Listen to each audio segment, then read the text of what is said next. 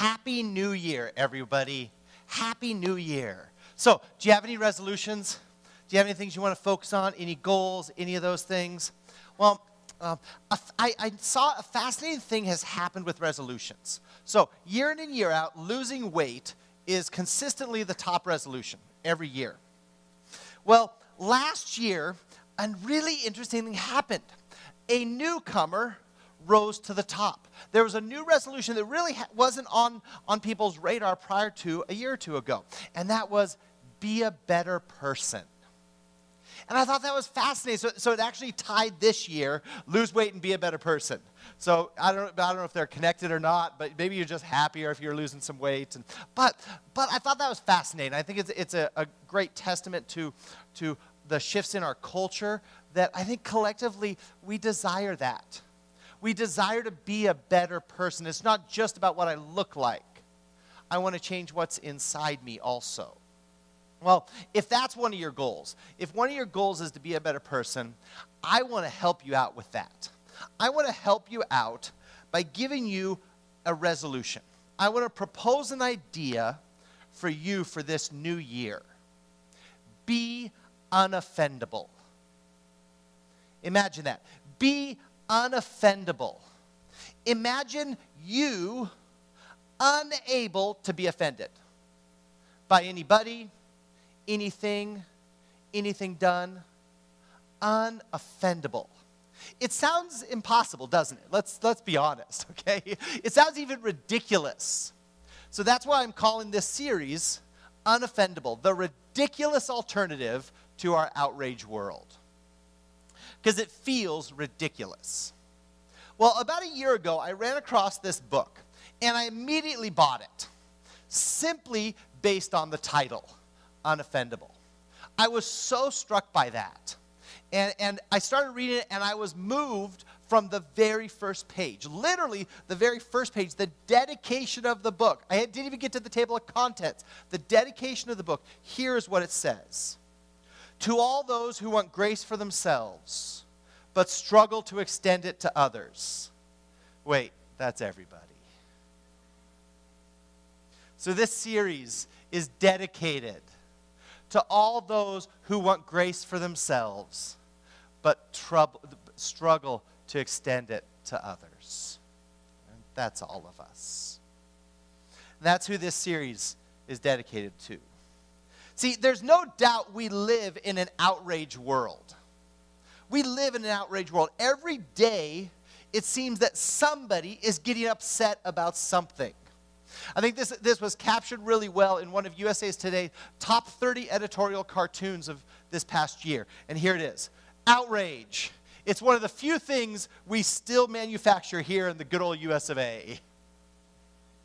Or there's this meme, which uh, always gets me a laugh. Good morning, America. What are we offended by today? Doesn't it seem like that? Literally, every day you pull up any news source and you start reading, somebody is upset with somebody. Every time. But see, it's not just in the news. It's not just celebrities and it's not just other people. It's us. It's in our own homes, it's in our own lives. So, what does outrage, what does getting offended look like for you? Well, as I thought about this, I've identified three types of outrage. First, what I'm calling relational outrage. Second, ideological outrage. And third, fake outrage. In other words, this is online outrage. Okay? So, relational outrage. Relational outrage, this is where, where someone you personally know, your spouse, family member, parents, co- friend, coworker, personally says or does something directed at you that hurts and it bothers you. You, you get your feelings hurt, you get, excuse me, threatened, you get offended. That's relational outrage. Second is ideological outrage. This is when someone says or does something that upsets you, but is not directed at you. This can be someone you know or someone you don't. This is a friend who posts something crass up on Facebook and it really hurts your feelings, it offends you, but it's not said, he doesn't tag you. they just post it up there. It's Andrew Zimmerman saying something thoughtless and really quite stupid about Asian cuisine in the Midwest. It's, it's this, it's not, it's not directed at you, but still that might hurt you, that might offend you. And these ideologicals, fundamentally, you are offended at the idea that was expressed.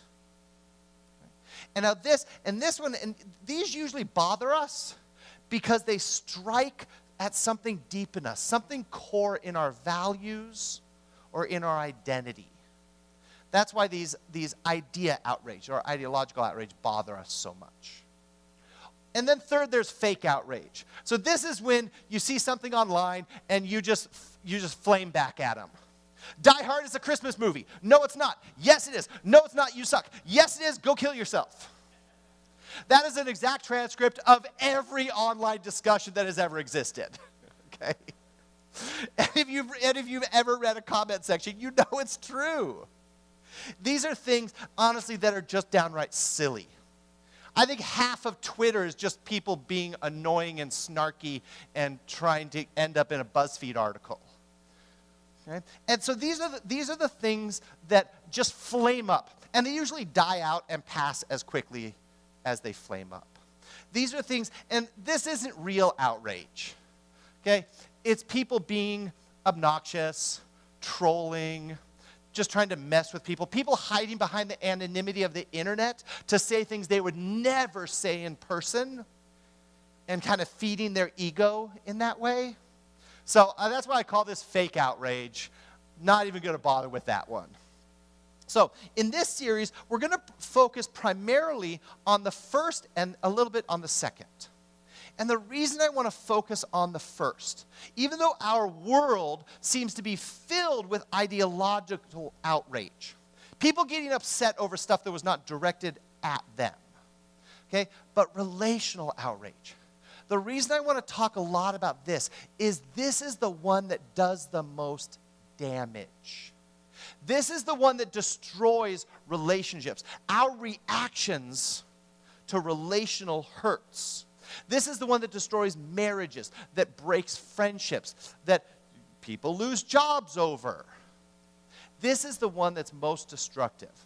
I have never seen a marriage end over the fact that they cast an Indian woman as, as Jasmine in the upcoming live action Aladdin.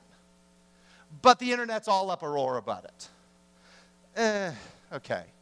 But I've seen plenty of relationships ruined by hurt feelings and vengeful action back over outrage.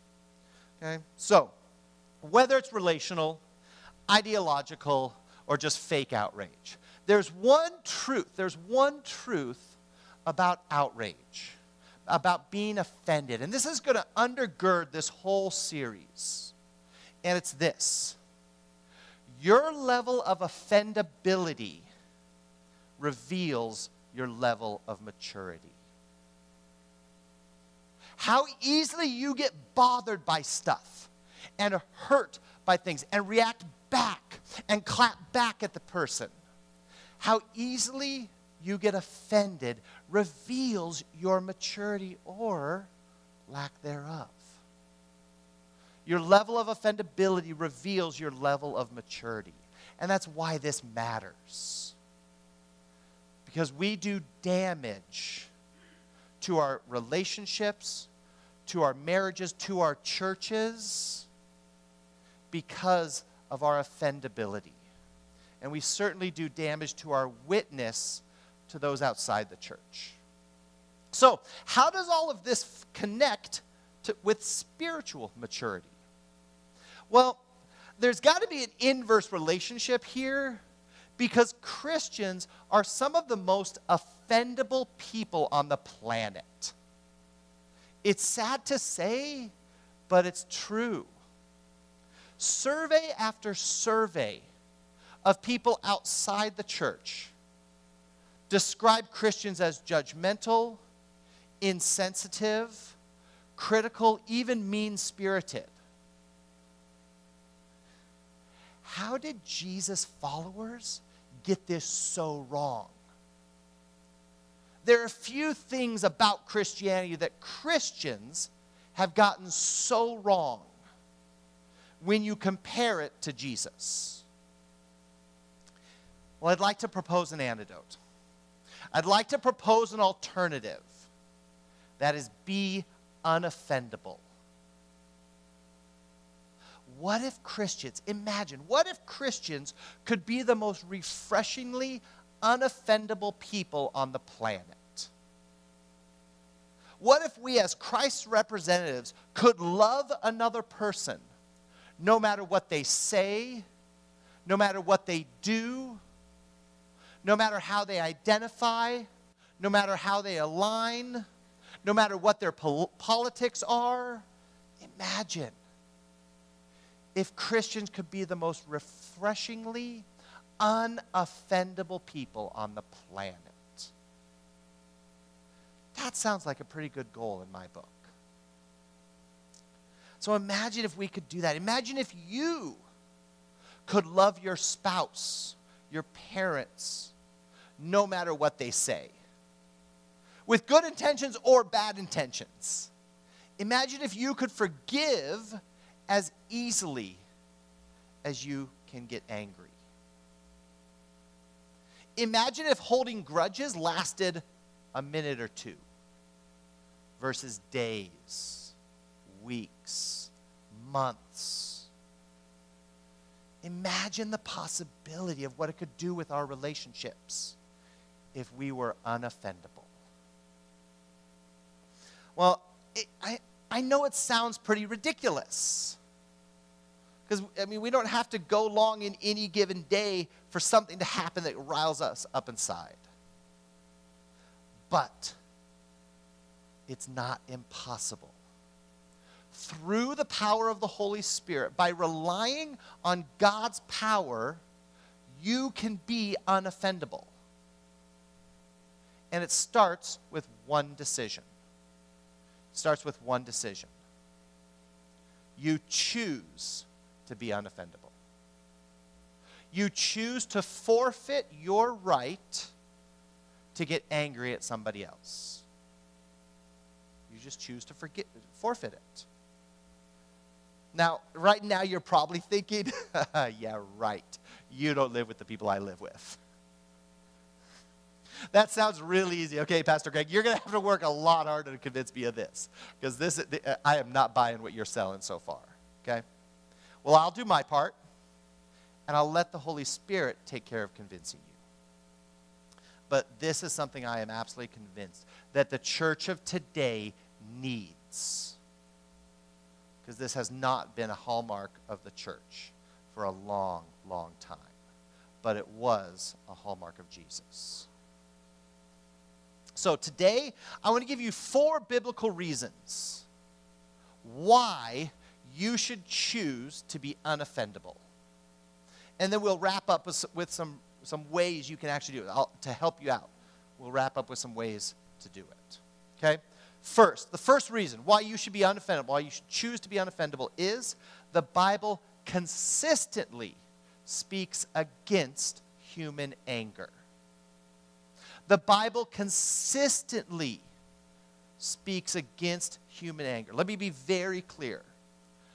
Nowhere in Scripture does, does God advocate for human anger. Nowhere in Scripture does he ever say it's a good thing when we get angry. In fact, it's the exact opposite. You go to the Old Testament, and story after story, whenever, whenever anger enters the story, it always results in departing from God's will. You, you move forward, you, you move forward to the book of Proverbs, a book dedicated to wisdom. It is full of admonitions against anger. Jesus, Jesus commanded his disciples to do a lot of things. Never once did he command them to get angry even at injustice. I'm going to talk about that one specifically in a few more weeks, talking about injustices and how, how do we respond? What do we do? And then lastly, even Paul. Paul routinely included anger in his list of sins. it is really hard, I would argue impossible, for you to come up with a compelling biblical argument for human anger. Now, some of you might be thinking, well, wait a second. God got angry at sin. Shouldn't we get angry at sin? Jesus got angry at the Pharisees, people who were keeping others away from God. Shouldn't we get angry like Jesus did? Well, we're not God and we're not Jesus. So I would highly recommend you not trying to do what they did successfully because we will do it in failure. And I'm going to talk about that specifically next week as well. We're going to tackle the, the issue of righteous anger and what is that and how, what does that look like in our lives. Okay? Now, some of you might also be thinking, wait, wait, I thought I've heard before this verse that talks about being angry. Isn't there something about that? Like we should be angry, just not sin? Yeah, yes and no, but mostly no. So if you're thinking, if that verse has come to your head, what you're thinking about is, is uh, Ephesians 4 26 and 27. Now, let me read this passage to you from the ESV. I normally preach out of the NIV. This one's out of the ESV. Here it is. Be angry and do not sin. Do not let the sun go down on your anger and give no opportunity to the devil. Okay, well, there it is. There it is in the Bible. Be angry. So, doesn't that give us justification to at times be angry as long as we don't sin? Well, no. Because there are two problems with this understanding of this verse. First, this is a good example of focusing on what the Bible says, but missing what the Bible means. So, excuse me. Um, so the ESV is a fairly literal translation. And this is literally what the Greek says. It is an imperative that is translated as be angry. But there's a problem. In the certain grammatical structure that this phrase is in, that this sentence, it is not to be interpreted as a command. It's much better like a, think of it like a conditional. If you're angry, don't sin. The focus of this passage, and in Greek it's really clear, the focus of this passage is on don't sin, not be angry. And so that that's why I think something like the, the NIV in this example actually does a better job translating this passage. So that's the first problem. The second problem with, with this understanding of this verse is it's a good example of looking at the verse but ignoring the paragraph. Let me read the whole section to you. Therefore, each of you must put off falsehood and speak truthfully to your neighbor, for we are all members of one body. In your anger, do not sin. Do not let the sun go down while you are still angry, and do not give the devil a foothold. Anyone who has been stealing must steal no longer, but must work, doing something useful with their own hands, that they may have something to share with those in need. Do not let any unwholesome talk come out of your mouths but only what is helpful for building others up according to their needs, that it may benefit those who listen. And do not grieve the Holy Spirit of God, with whom you were sealed for the day of redemption. Get rid of all bitterness, rage, and anger, brawling, and slander, along with every form of malice. Be kind and compassionate to one another, forgiving each other, just as Christ God forgave you. Does that sound like a person who gets easily offended? Is that, does that paragraph sound like a command to say, be angry, just don't sin? No. In fact, Paul explicitly says, get rid of all anger. An anger response is part of life. But Paul commands, get rid of it. Don't even let the sun go down on it. Get rid of it. Reason number two forfeiting anger strikes directly at our pride and selfishness. Forfeiting anger strikes directly at our pride and selfishness. See, um, it could be argued, and I believe accurately, every sin that the Bible talks about comes down to pride and selfishness. From Adam and Eve to Genesis, in Genesis, to Satan in Revelation, pride and selfishness. We see it all over. It is the root over and over again of sin. And what makes these sins so dangerous is they cut us off from God. Why depend on God when we can do it ourselves? Why trust God's way when we want to do it our way? And it breaks our relationship with God. We turn away from Him and rely on ourselves. And so think about it. Having your feelings hurt, being offended, is almost always a result of being preoccupied with self. Think about it. No one liked my ideas. She was rude to me. No one asked for my opinion. He didn't even thank me. They insulted my identity, my race, my people. Me, me, me, me. Pride and selfishness. And if you want to follow Christ, you have to fight against these sins. Because our fallen human nature will breed pride and selfishness every time. And as a Christian, you have to take active steps against it.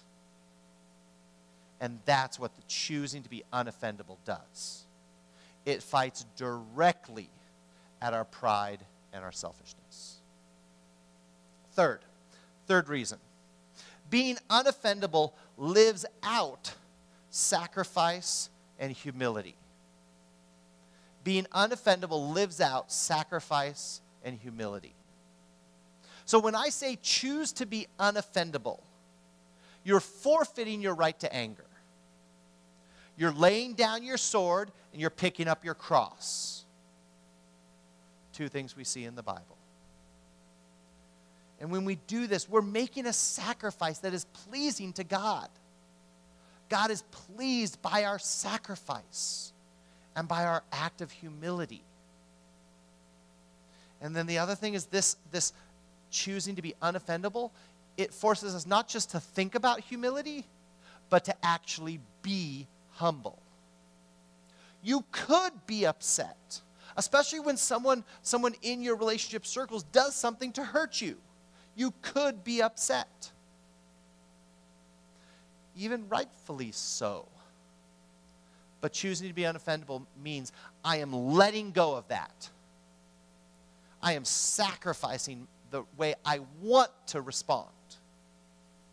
And I'm going to act in humility toward them. See, sacrifice is fundamental to the Christian life. It is key is easily in the top five of ways to, to live out a Christ like life sacrifice, humility. Jesus talked about it all the time, over and over again. It was fundamental. And if you ask anybody who has ever heard of the name of Jesus, the word humble will come as a way to describe who this, this God man was. Humble. He said, anyone who wants to be the first must be the very last, the servant of all. He said, Now that I've washed your feet, you also should wash others. I could go on and on. I found at least six others where, where Jesus directly teaches his disciples, his followers, to be humble and sacrifice. Now, how about Paul? Paul was the same over and over again. In Ephesians, he says, Be humble, be completely humble and gentle, be patient, bearing with one another in love. Philippians, classic Philippians 2 chapter. Do nothing out of selfish ambition or vain conceit. Rather, in humility, value others above yourself. Again, I could go on and on. Being unoffendable is Christ like and it is Christian like. getting angry at people, responding in offense is not Christ like and it is not Christian like. Fourth, this is a big one, this is an important one. You're as guilty as they are. You're as guilty as they are. According to the radical teaching of Jesus, every one of us stands as morally guilty as the next person. None of us is a little less guilty than the next person. None of us is a little better than the next person. So, whatever anyone has done to you, no matter what anybody has said about you, your people, your values, you are as guilty as they are. I am as guilty as they are. And who are we to decide that they deserve anger, but we don't? What kind of hypocrisy is that? This is essentially everybody's an idiot but me. That's what this is. Think about it. When you get offended by somebody, you're implicitly saying that your sin is not as bad as theirs. When you get outraged, when you get offended by somebody, you're saying their sin is worse. Their sin is bad. My sin's okay. My sin's forgiven. I'm a Christian. I went to church on Sunday. No. When you get offended and you want to retaliate against someone, you're saying they deserve to be condemned for what they just said or what they just did. But I don't. I'm forgiven by the blood of Jesus. Do you see the hypocrisy? And Scripture's clear. For all have sinned and fall short of the glory of God. Same book in Romans. For God has bound everyone over to disobedience, so that he may have mercy on them all. God has mercy on all of us, despite our sin. Why are we, as redeemed, forgiven Christ followers, not to extend mercy to others?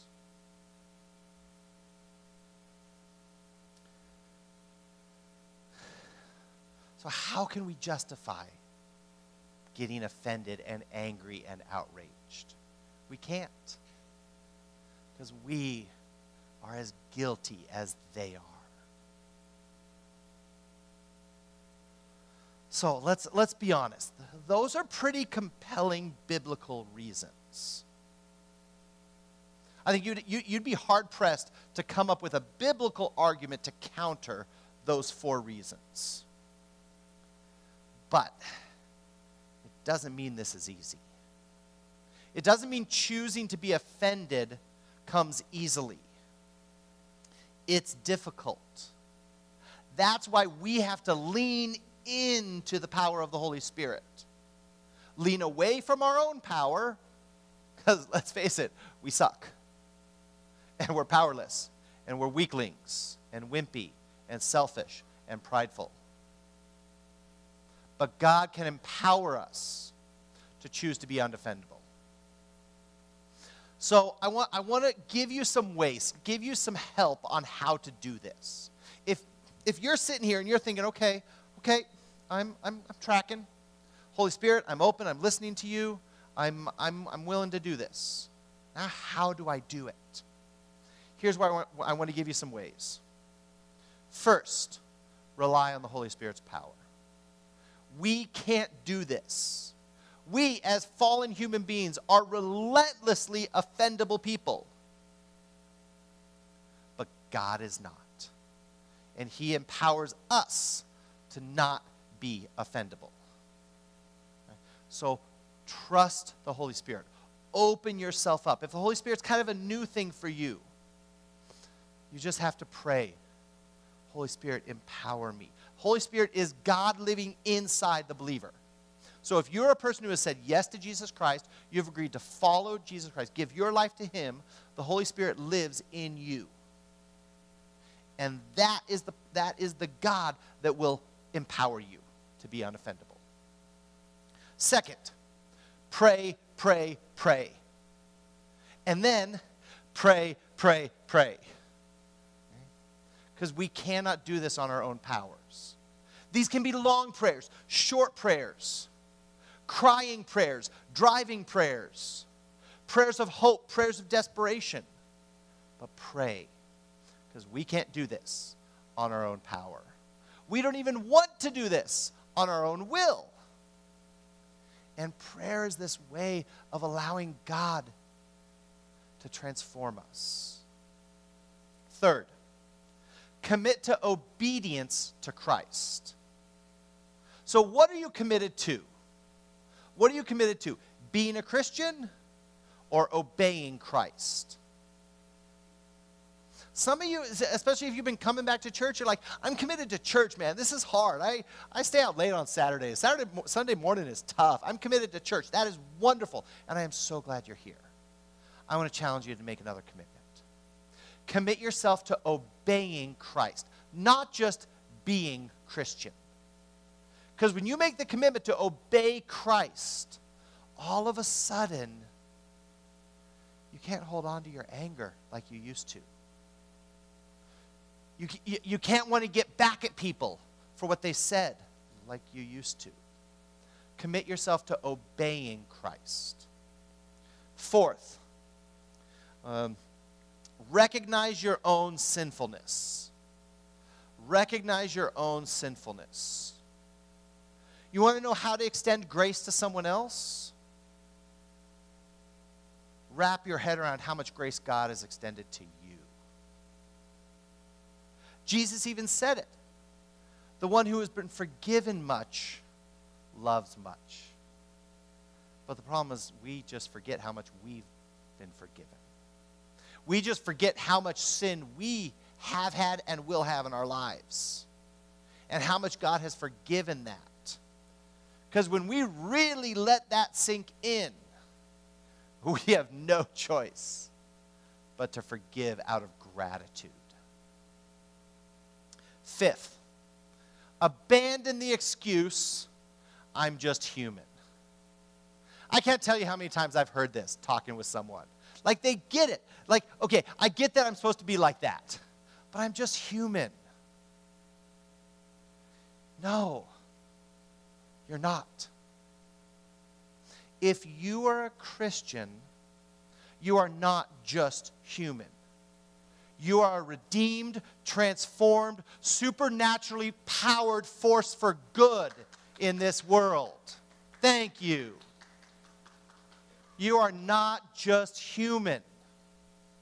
If you are, then you've missed being a Christian because you have the Holy Spirit inside you. You have God through prayer who can transform your will. You have the Holy Spirit who can empower you to do things that normal people, people who are just human, can't do. If you are a believer in Christ, you can do that. Because we are not just human. Sixth, Get your focus off yourself. Get your focus off yourself. Every time you get offended by somebody or something, I can promise you, your mind is on you.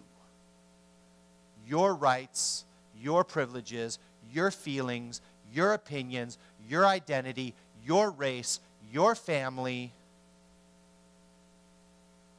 and fundamental to the Christian life is getting our eyes off ourself and onto the cross. So you get your focus off yourself. Seven, examine your own feelings. If you get easily offended, if you get easily offended, chances are really high that you've got your own issues to deal with. Things like pride, self righteousness, insecurity, entitlement. If you get easily offended, relationally or ideologically, and especially online, then, then we need to sit down, we need to pray for you. Okay? But if, but if you get easily offended, you need to work on your own feelings. Stop worrying about what Hollywood is doing in casting. Stop worrying about what Republicans are saying on Facebook or what Democrats are saying on Facebook. The government's shut down anyway. okay? Examine your own feelings. Because there are some things in you that are hurting you, and they're hurting the ones you love. Eighth, see it from another's perspective. See it from another's perspective. There are always two sides to a story.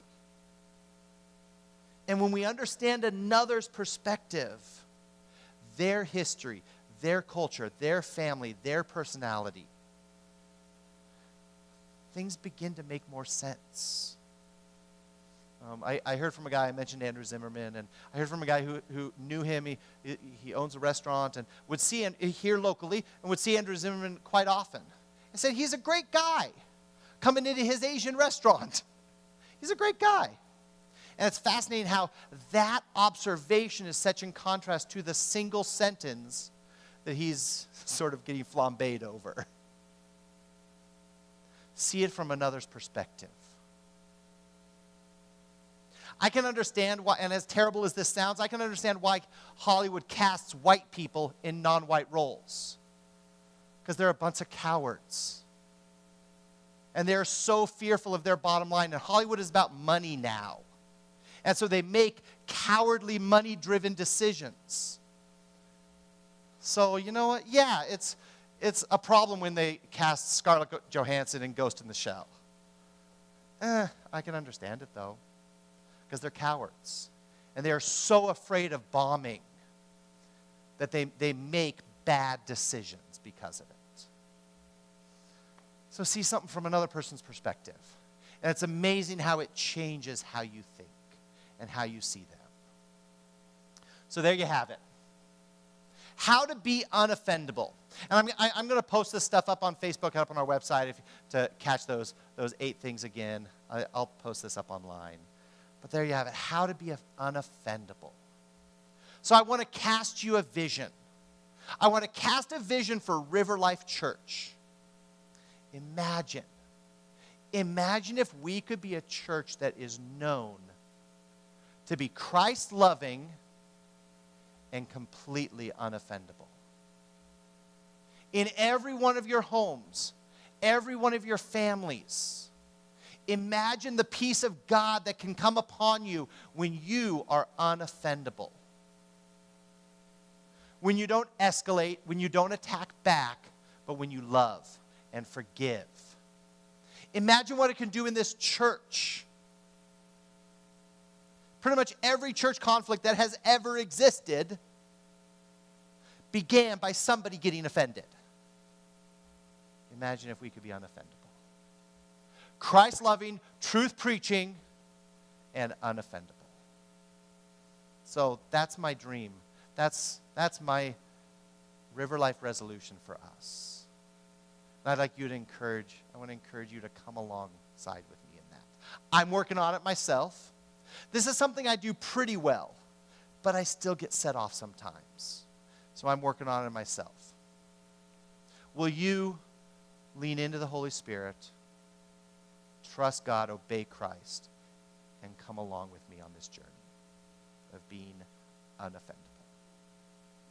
Let me pray.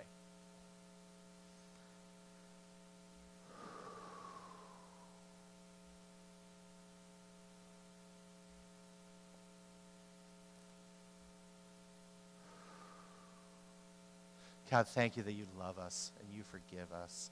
Thank you that you don't treat us like we treat others.